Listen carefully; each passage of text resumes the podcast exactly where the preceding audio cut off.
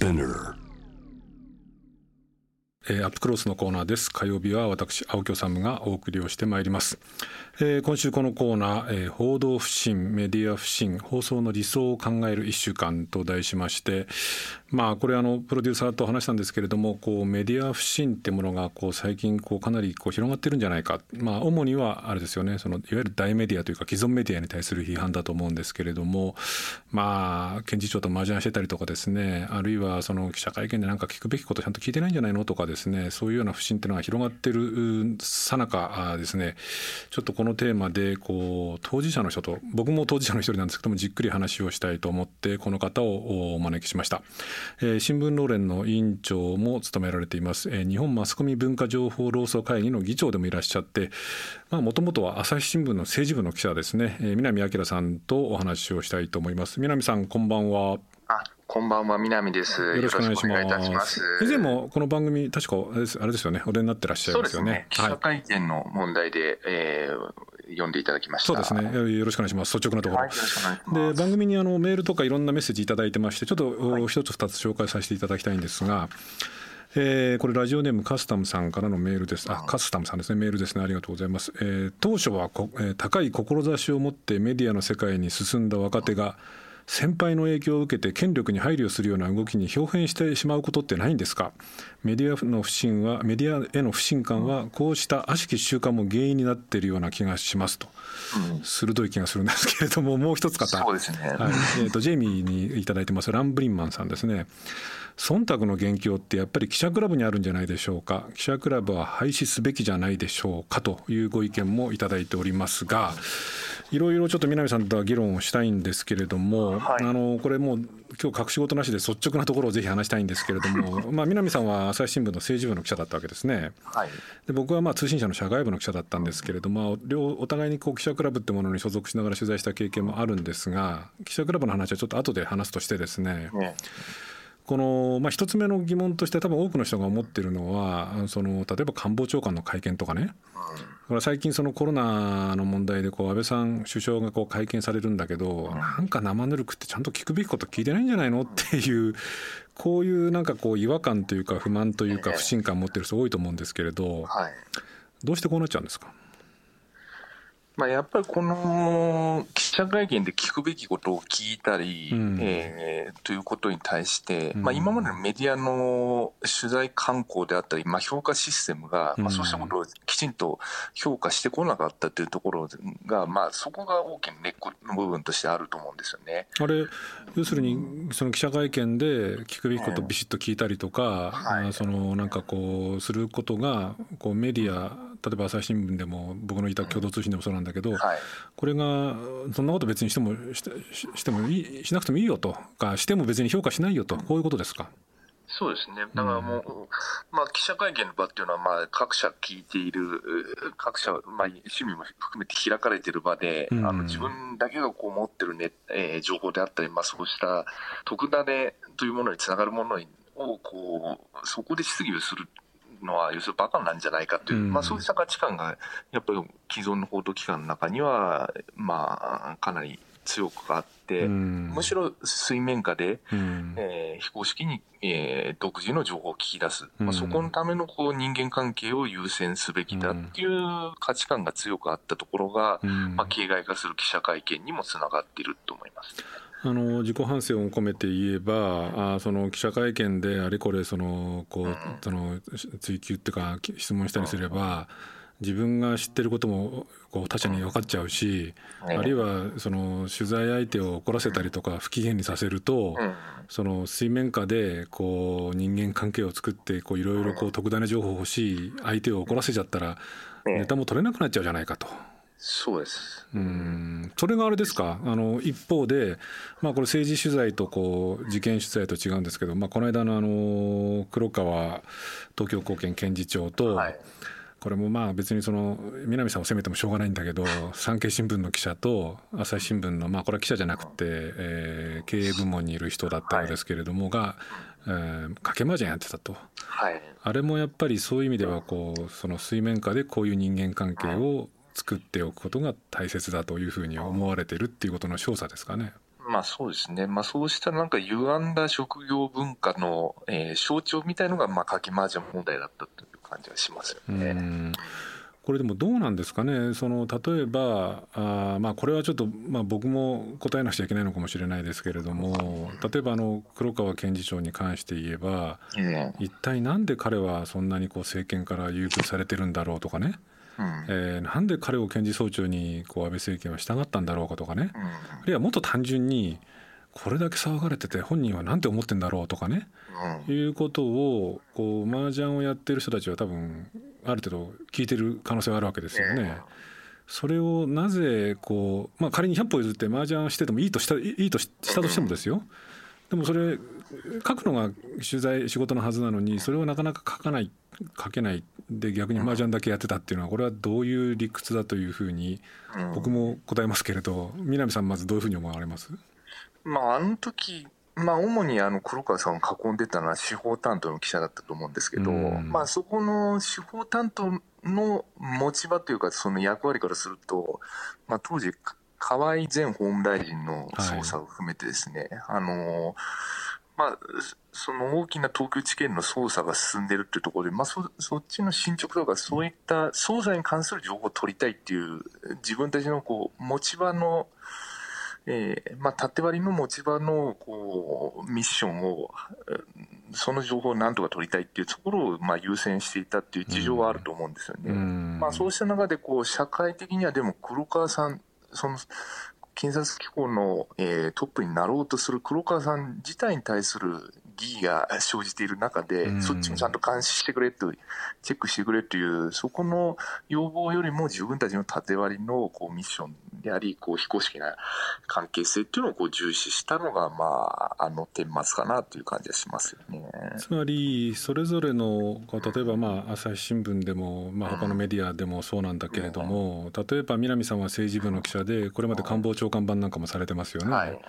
官房長官版の記者は、官房長官からその官房長官としてのこう情報を引き出すことがその官房長官版の仕事記者の仕事になり。でまあ、僕はあのその社会部記者が長いんですけれどもやっぱり司法担当の記者は検察がどんな捜査をして誰を捕まえてどんな証拠があるのかっていうその検察が持っている本業の情報を取りたがると。そうです、それぞれがそれぞれでまあ一応真面目にこう情報を取ろうとしてやっていると、こうなんていうのかなこう全体として全くこう権力チェックっていうよりはむしろこう権力と一体化してなんかこうよろしくしているということになってしまうというこういう構図ですか？そうですね、うん、でそれがその例えば検察と官邸、まあ、与党与党とか、まあ、それぞれがこう独立して、まあ、権力がチェックアンドバランスが効いてる時であればいいまだそれは許された状況があったと思うんですけど、うん、今のようにこう官邸にいろんな権限、人事権を含めて集中していく中で、うん、あの検察の独立性というのを疑われている中において、うん、みんなが取材先に寄っていってしまったら、結局は権力とメディア全体がこう一体化していくという、まあ、そうした危険な状況にあると思うんですよね。これ今南さんがおっしゃいましたけれどね、えー、そのかつてその僕なんかはこう既存のメディアの社会部の記者として、社会部っていうのはどっちかって言えばこう庶民の側に立ってこう政治権力だったりとかいろんなその政治家だったり官僚だったりの不正腐敗っていうものを追及するんだっていうふうに僕は思ってたんだけれどどうもその今回の黒川検事長との麻雀問題で分かったんだけれど結局検察っていうこれも一つの権力機関にぶら下がりながらそれと二人三脚である種こうなんていうのかなこう政治腐敗だったりとか官僚の腐敗っていうのを追及してたような気分になってただけでその検察までがある種こう官邸にこうなんていうのかな吸い寄せられていくと。結局そのなんていうのかなもうメディアも結局全部一体化してるだけじゃないかと思われちゃうと。一方でね政治界も政界もそうですよね。かつてだったら政治部記者の人たちは自民党の中にいろんな派閥があってそれぞれ熾烈な権力闘争するわけでしょ？だからそれぞれの派閥の番記者みたいな人たちがその派閥とほぼ一体化してもなんとなくこう多少こうチェックアンドバランスが効いてたみたいなところもあったと。こういうことですか？そうですね。本当に、うん、まあそこだから本当にそこのここにを密着して情報をそれぞれの記者が頑張って取ってきても報道機関で総合すればバランスが取れた時代っていうのが今まであったとは思うんですけど、まあ、そこがもう権力の構造が変わってきてる中ではもうそれは通用しにくくなっているというところで。うん、結局なんかパワーに、まあ、権力側にどんどんどんどん吸い寄せられてしまう、うん、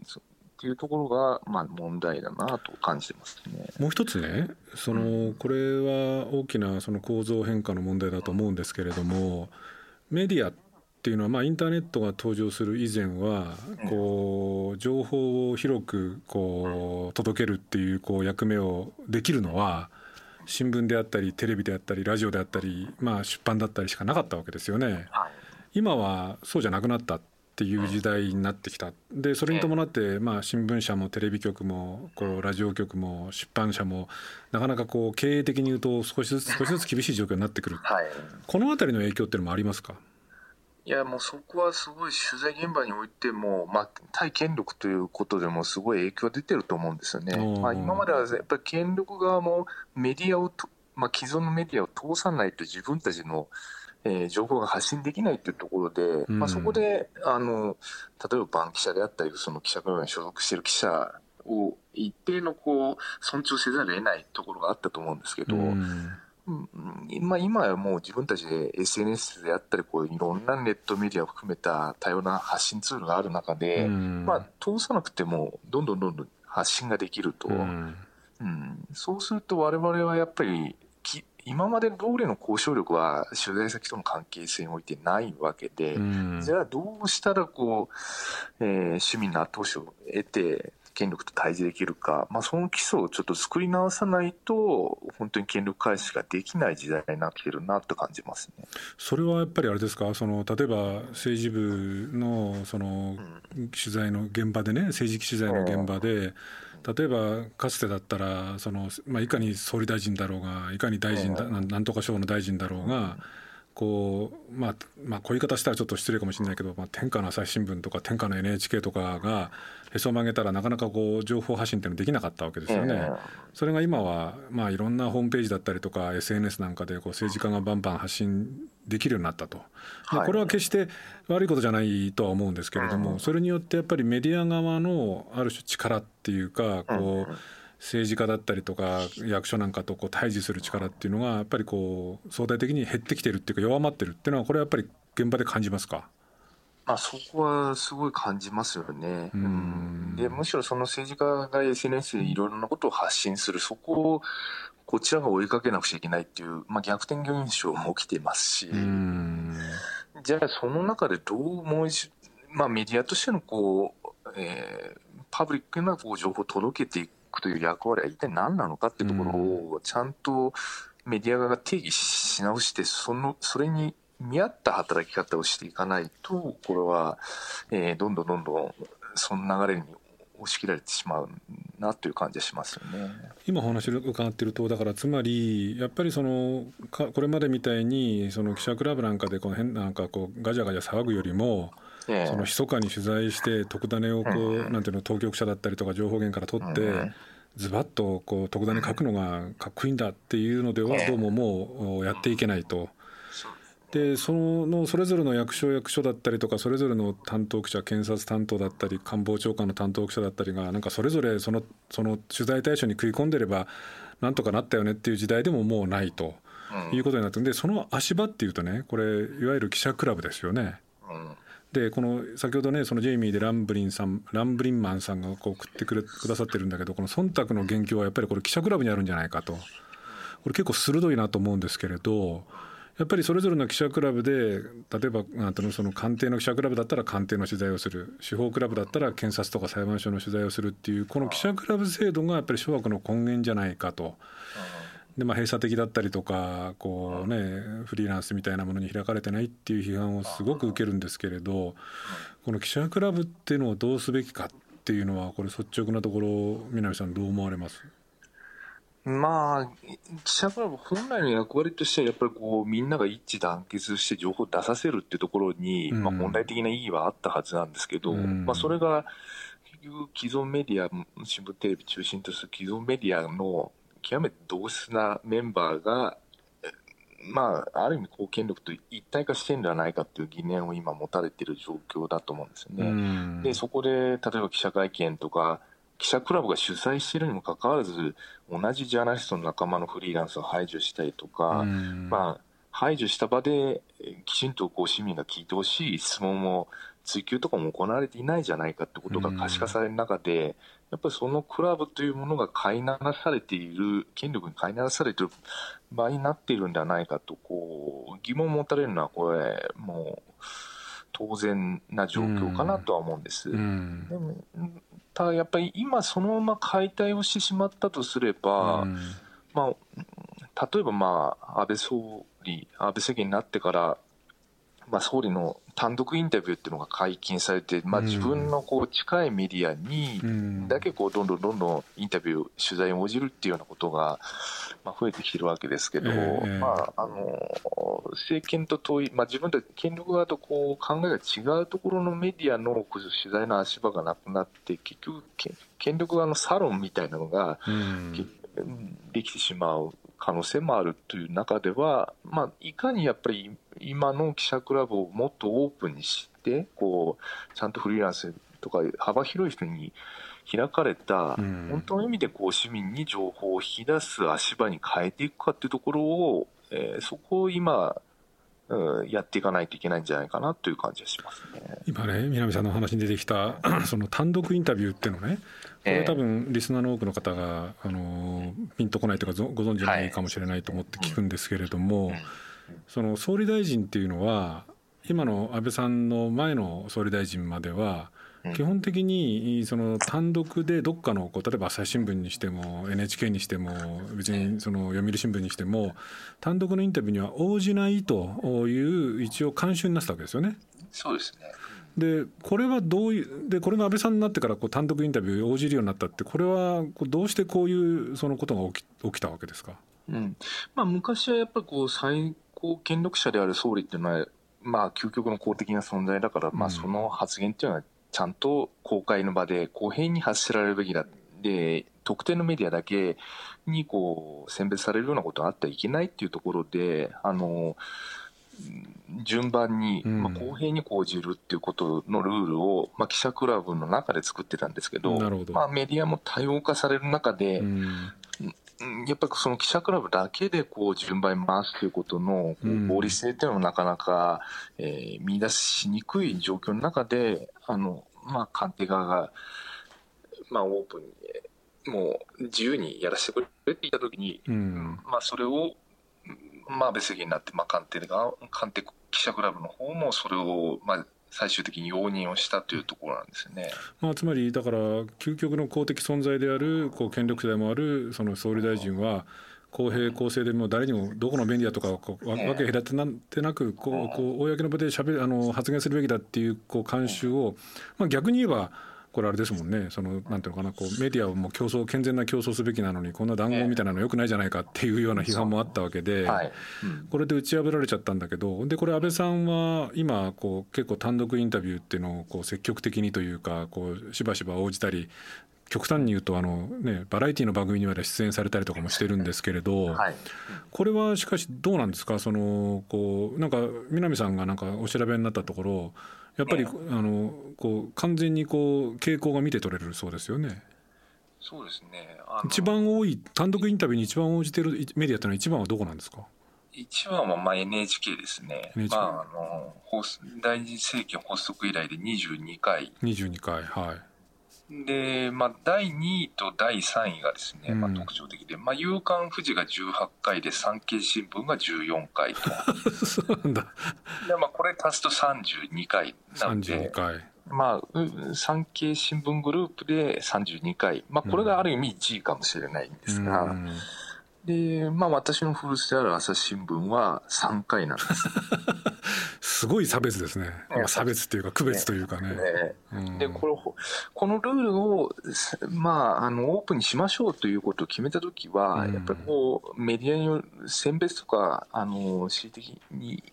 なんか差をつけたりすることはしないようにしてくださいねってことを記者クラブとしては申し入れをしてたんですけど、うん、まあ、実際運用が始まってみれば、まあ、かなり差は出てきているということですし、まあ、何も個別のインタビューだと、事前に受けてもらうにあたってのやっぱ調整がどうしても必要になってきますから、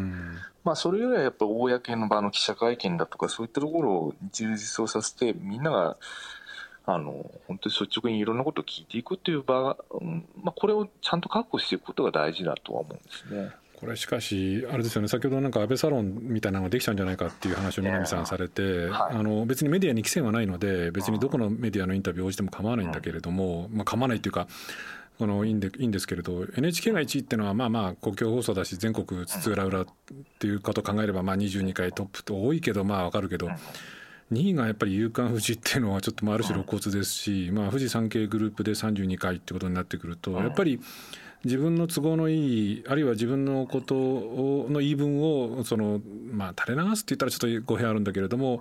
流してくれるメディアにまあこれ人間誰しもがそうなのかもしれないけどそういうところに偏って情報が発信されてしまうっていうこういう弊害が最終的には官邸の記者クラブなんかなくしちゃいっていうと結局その時の政権と仲のいい記者の人たちがだけが情報をこう取れるっていうような状況になりかねないっていうことですよね。そうですね、うん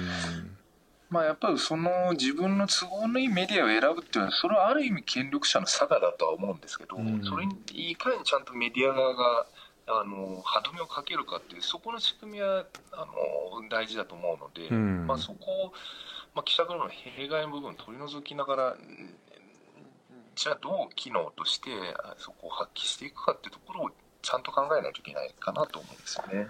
番組宛てにあのいろんな意見来てるんですけれどちょっと厳しい意見、はい、あえてちょっと紹介しますけれど、はい、えー、ジェイミーに当ててですねトリス智子さんとおっしゃる方ですかね。ありがとうございます。南さんなんだか言い訳ばかりに聞こえる。具体的に何をどのように変えていくかを言ってほしいという意見も来ていて、はいさああのこう思われてる方多いと思うんですね。で、ね、えー、まあ、現状の問題点っていうのはあの前半の南さんの話でこうなんとなく分かった方も多いですし僕もこう噛みしめたんですが、うん、さてさてどうするかっていうことであの南さん、あのこれ、えー、新聞労連なども関わりつつそのジャーナリズム信頼回復のための6つの提言っていうのを出された、はい。ええ、出されるんですか？あの動きがあると聞いてるんですけれど、はい、この提言についてとこう今後のその動きみたいな話をちょっとしたいんですけれども。はい、うん。えーとまあ、先週の金曜日あの10日の日に、はい、えー提言を出したんですが、うん、まあ、これはあの先ほども話に出た賭け麻雀の問題を受けて、やっぱりこう日本のジャーナリズムにすごい厳しい視線が注がれてますし、うん、まあ、あのこのことってやっぱりあの議論してきたように賭け麻雀単独の問題じゃなくて、例えば形骸化する記者会見の問題であったり、あのまあ、財務事務次官がこうテレビ局の記者に対してセクハラ。あの取材してセクハラをした、まあ、そうしたことがまあな泣き寝入りこう、まあ、このこれまで続いてきたということも含めて、やっぱりメディアを取り巻くいろんな不信を招いている状況に、まあ、通ずるこう、まあ、職業分日本メディアのこう職業文化に根ざしたもので、やっぱこれを自体をちゃんと変えていかなくちゃいけないということで、うん、まあ、あの日本新聞協会に加盟する129社の編集局長と報道局長にまあ提言を送りました。はいうん、でまあ、内容としてはやっぱりこの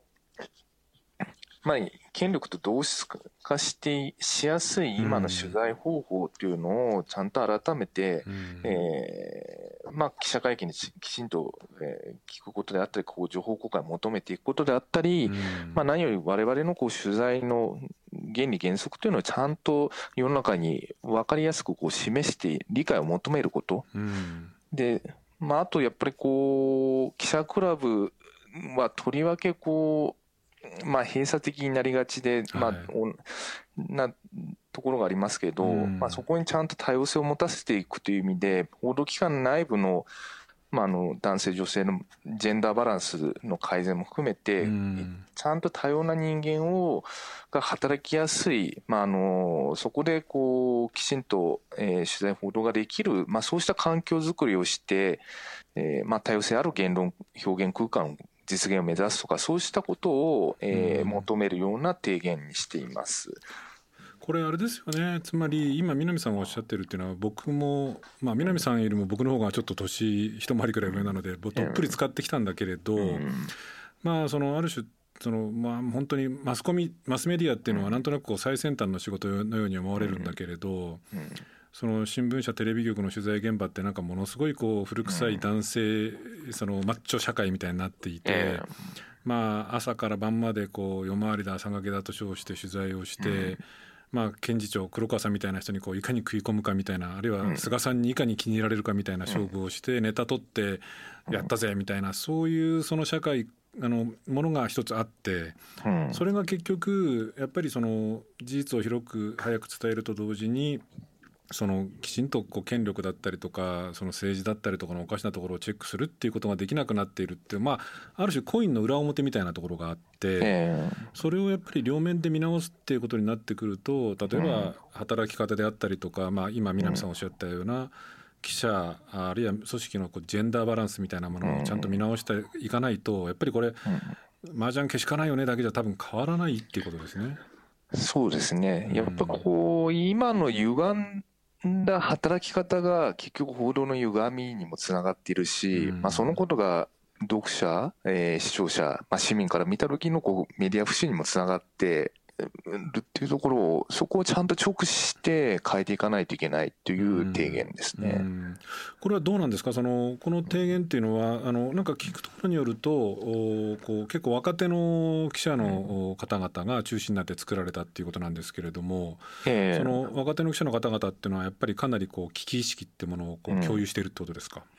うん、まあそうですね。やっぱりあのまあベテランになるとまあ、今回の賭け麻雀なんかも、まあ、よくぞ食い込んだんじゃないか 黒川さんよくぞ食い込んでるんじゃないかっていう、まあ、そういう言説もあるんですけれど、やっぱりそういったことじゃ、もう、今の時代に、えー、信頼を得られないし、まあ、そうした観光と決別したいっていう、そこの若手が、まあ、かなり多く意見を寄せてですね、あの、できたもので、まあ、賛同署名も、発起人含めて141人でスタートしてるんですが、まあ、かなり、まあ、あの現場の若手、まあ、あの入社1年目の記者なんかも含めて名前を連ねてなんとか変えてほしいという声を上げてる状況ですね。でこれをその、えー、と全国のこう報道機関ですか？百何十社とおっしゃってましたっけ？の、えー、129, 129社、はい、あだからまあ新聞、うん、通信テレビ局ってことだと思うんですけれども、えー、のその報道責任者っていうか編集局長とか報道局長なんかにこう出すということなんですけども、うん、この出される側というかの反応っていうのはどうなんですかね実際のところ。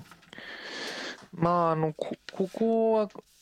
今週末にですね、うん、まあ、オンラインシンポジウムなどをちょっと予定しまして、うん、まあ、そこに向けていろんなまあ、そことか、まあまあ、署名活動もさらに続けているんで、まあ、そうした流れの中で、えー、対話をしながらですね、うん、まあ、どうしたら変えられるかというのをちょっと今水面下でやり始めているところですね。うん。これだから、まあ、提言自体は、うん、あの受け止めるということはなんコメントというか来ているんですが、うん、だからあれですね、どう本気にさせるかですね、うん、あの最初に紹介したあのあのリスナーのカスタムさんのメールで、当初は高い志を持って世界メディアに入った若手が、その先輩の影響を受けて権力に配慮配慮するようになっちゃうんじゃないかというのはやっぱりそういう面もなきにしもあらずっていうあたりは僕らもちょっとかみしめないといけないし、まあでも少なくても若いそのメディア新聞記者あるいはテレビや、うん、あそのいろんなそのメディアの通信社の現場に関わる記者たちの中に危機意識このままじゃまずいっていう危機意識は広がってるっていうことってことになるとそういう人たちをこうきちんと、まあ、メディアっていうのも一種の社会の公共財なので。こう支えてあげないとなかなかメディアもこう変わっていかないっていうかその人たちのなんかこうドン・キホーテみたいになっちゃうっていうことなんでしょうかね。そうですね、まあ、先週金曜日にこれを出してから、あの賛同署名をネット上でも集めてるんですが、あのまあ、本当ありがたいことに、まあ、市民の皆さんも含めて、今もう、750人ぐらいのこう賛同署名が集まってきていますんで、まあ、ぜひちょっとそうした後押しをさらに続けていただくことによって、このなんとか変えようと声を上げた若手の記者ですね、あの、支えになって、本当に改革をするという動きにつなげていただければありがたいなと思ってます。わ、うん、かりました。あのそろそろ時間ですが、南さん、最近、あの、はい、政治部不信っていう、まあ、これそのものズバリのタイトルですけども、はい、政治部不信、権力とメディアの関係を問い直すという本を、これ、朝日新聞出版、朝日新書ですかね。はい、この本を自分の属している朝日新聞社から出すっていう南さんの根性も懐朝日の懐の深さもすごいなと思うんだけど っていう本も出されてますんで、まあ、今後ともあの多分いろいろ大変だと思うんですけれどもあの、はい、ロレンの委員長としてもあるいは政治部記者としてもちょっと現場であのぜひ、はい、あのご検討をお祈りしてます。わかりました。私も9月に現場に復帰しますんで、はい、あのしっかり頑張っていきたいと思います。そうですね。はい、ありがとうございました。はい、はい、どうもありがとうございます。えー、青木治です、えー、今夜のアップクロース、えー、新聞ローレ委員長で、えー、朝日新聞の政治部の記者ですね。なんか9月に復帰されるというふうに現場に戻られるというふうに話されてましたけれども南明さんとお話をしました。あのもちろんこう今日のアップクロースで全てがなんかねクリアになったかとか解決策が見つかったっていうことではないですしえー、まあまだマスメディアいろんな問題を抱えてるっていうことがもしかするとちょっと分かったくらいなのかもしれませんけれども一個だけ分かったというかですねこう考えていただきたいなというふうに思うのは、まあ、少なくとも現場で必死にもがいている、ね、今の問題メディアの問題点ってものをそれなりに自覚をしてなんとかならないかっていうもがいてる人たちがいるっていうことなんですね。南さんはもちろんその一人ですし今日お話に出てきたねその若手の人たちがあそのいろんな提言を出そうじゃないかなんていう動きもある。もちろんそれが大きな流れになるかどうかっていうとなかなか今メディアの中でも小さな流れなのかもしれませんけれどもそういうふうにもがいている人たちがいるってそしてそういう人たちがこうね一人でも増えればえー、メディアの問題少しずつでもこういい方向に向かっていくんじゃないかなっていうことを考えるとそういうムーブメントをえー、ぜひね、あの応援してあげたいというか支援してあげたいあげてほしいなっていうことなんですね。でこれ何やったら支援できるかっていうことなんですけれどあのこれメディアでこう日本独特で最近ようやく変わってきたんですけれどもメディアってあの特に新聞読んでいただくと、まあ、今紙の新聞読む人は少ないかもしれないですけれどもネットの原稿なんかでも記者の名前が入ってるんですね。でこれあの実は例えば欧米のメディアなんかだとこの記者の名前っていうのは大切な情報で必ず入るんですね。この記者はどんな記事書いてきたのかとかどういう記者なのかっていうことを前提とした上で記事を読むっていうのもある意味でこう記事を読む時の基本的なあ情報で大切な情報なんですね。なので記者の名前っていうのがこう入るべきなんですけれども日本のメディアは入ってない新聞もまだたくさんある。たくさんっていうか一部あるで、えー、でも、あのー、今日登場していただいた南さんは朝日新聞なので結構署名がきちんと出てるんですね。なので、えー、あんだけでかいこと言った南明っていう記者がどんなことを書くのかっていうことも含めて、あのー、今後ともちょっと朝日新聞読む時には南さんの記事があったら注目をしてでいい記事だったらあいい記事だったよっていうことを SNS だったりとかで書くっていうことも、えー、そういうこの個々の記者別に朝日だからいい悪いとか例えば読売だからいい悪いとか j w e だからいい悪いとかっていうことではなくてそれぞれの現場にそれぞれ頑張ってる記者がいるのでそういう頑張ってる記者に注目をして、えー、少しずつでも支援の声を上げていくっていうことがこう少しずつでもメディアを良くしていくことになるし、まあ、頑張ってる記者たちを励ますことになるのかななんていうふうにも思います、えー、そんな一助になれば今日の番組良かったかなというふうに思いますのでまたあのまた今後もあの南さん登場していただいてメディアの問題考えていきたいと思います。